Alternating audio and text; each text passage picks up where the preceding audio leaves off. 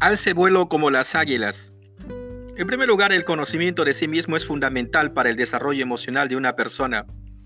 El autoconocimiento es la base de la autoestima y está relacionado con el reconocimiento de nuestras propias cualidades, carácter, fortaleza, debilidades y aún de nuestras características físicas.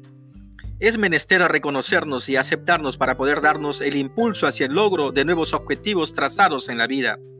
El autoconocimiento es una habilidad que se puede aprender con entrenamiento. Eres un águila y no una gallina. Había una vez un campesino que se encontró un pollito de águila caído del nido. Lo recogió y decidió criarlo con sus gallinas. Pasaron los meses y el pollito creció, imitando y comportándose en todo como sus nuevas compañeras.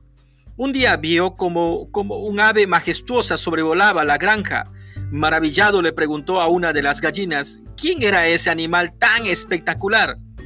Es un águila, le contestaron. Pero deja de perder el tiempo en sueños. Nosotras eh, nunca seremos como ella. Y así prosiguió la vida del águila, que toda su existencia ignoró el potencial que tenía y siguió comportándose como una gallina hasta su último día. Te recuerdo que tú eres el ADN o que tú tienes el ADN de un águila para volar sobre tus alturas. No te acostumbres a vivir una vida de mediocres porque no naciste para ser uno más del montón de este mundo. Naciste para marcar la diferencia, para hacer historia que sea contada a tus próximas generaciones. Es tiempo de renovarse como el águila y alzar vuelo con el viento. En cuanto a la, escalera de la autoestima, el orden de los peldaños es de la siguiente manera. El autoconocimiento, donde aprendemos a conocernos cuando lo hacemos en verdad, eh, comenzamos a vivir bien. El autoconcepto, que es la autoimagen que uno tiene de sí mismo y debemos aprender a mirarnos como se debe. Alguien dijo, dale a un hombre una autoimagen pobre y acabará siendo siervo. La autovaloración, es necesario aprender a valorarnos por lo que somos y no por lo que tenemos. El sentirnos evaluado e indeseable es en la mayoría de los casos la base de toda baja estima.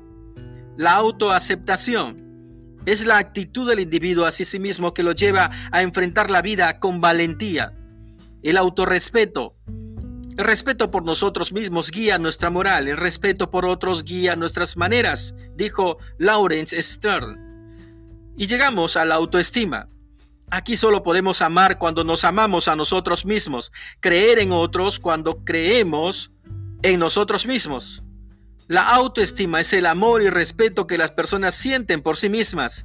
Es el sentimiento de estima personal basada en la evaluación de las propias características, cualidades y potencialidades de uno. La mejor o lo mejor que puedes hacer en la vida es amarte a ti mismo porque de esa manera podrás amar a los demás. ¿Cómo desarrollamos la autoestima? Lo desarrollamos sobre la base de cómo hemos sido tratados, especialmente de cuando éramos niños y cómo hemos sido vistos por los demás. Por tal razón debemos trabajar el buen autoconcepto ahora mismo, a través de una retroalimentación de todo lo bueno que podemos descubrir dentro de nosotros mismos. El niño que recibió mensajes tales como eres un tonto o un bueno para nada, lo más seguro es que ha desarrollado una pobre autoestima.